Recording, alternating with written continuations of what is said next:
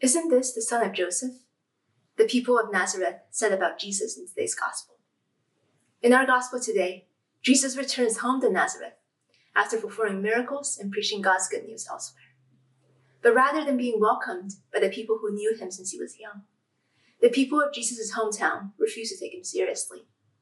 Isn't this just the son of Joseph? They asked. Isn't this just a carpenter boy?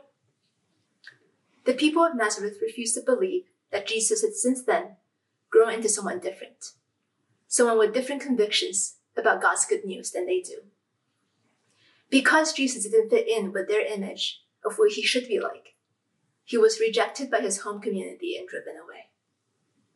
Now, some suggest that the Gospel of Luke placed this story here to emphasize that Jesus' salvation is not only for the Jewish people, but also for Gentiles and converts.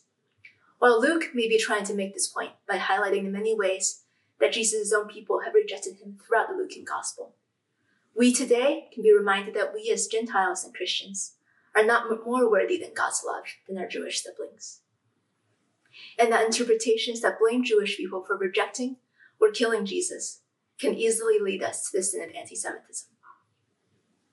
In fact, Jesus' experience of being rejected in today's gospel prompts us to ask ourselves how often do we reject and turn away people in our lives because they no longer fit the image of who we think they are? How often do we also make the mistake of looking at our loved ones and saying something along the lines of, Isn't this the son of Joseph?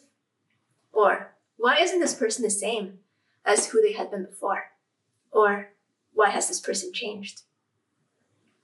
Whether intentionally or not, we may think or say these things when we look at our children who have grown up to have different convictions, and we lament or become angry at them for being different from how we raised them.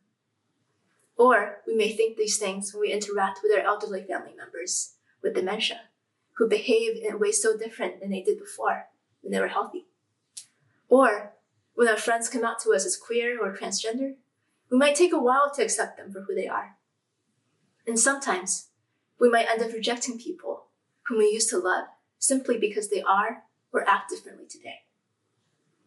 We see a similar storyline in our first reading from Jeremiah. The prophet Jeremiah also experiences opposition from his own people, perhaps because they also did not expect him to become a prophet, or perhaps he defied their expectations a little too much. While his people reject him and came after him, God does not leave Jeremiah alone in his rejection, but strengthens him and protects him against his enemies. Sometimes we might find ourselves in the position of the townspeople of Jesus and Jeremiah we might find ourselves clinging on to the way things used to be and the way people used to be. And that's normal because change is never easy. And we might also be scared of how fast things are changing. But in these moments, the Gospels today remind us that it is not just about our feelings, because it is painful and scary for Jeremiah to experience rejection, as it is painful for Jesus to be forced out of his hometown. And in these moments, God is calling us to welcome our friends and family for the way they are now different and listen to what they have to say to us. Or sometimes we might find ourselves in the position of those who are rejected, of Jesus or Jeremiah in today's readings. We go home to a place we love, but are rejected by our loved ones for who we are today or the things we do.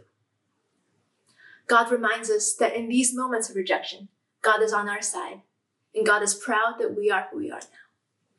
God is proud of us for speaking truth to power, for proclaiming liberation for the oppressed, and for doing the works of mercy. Even when our loved ones and home communities are not ready to embrace our changes, God is. And at the end of our gospel reading, Jesus passed through the midst of the people and went away.